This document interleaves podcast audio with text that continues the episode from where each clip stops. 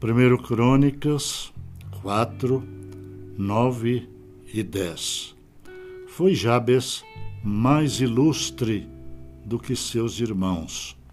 Sua mãe chamou-lhe Jabes, dizendo: Porque com dores o dei à luz. Jabes invocou o Deus de Israel, dizendo: Ó, oh, tomara que me abençoes e me alargues as fronteiras, que seja comigo a tua mão e me preserves do mal, de modo que não me sobrevenha aflição.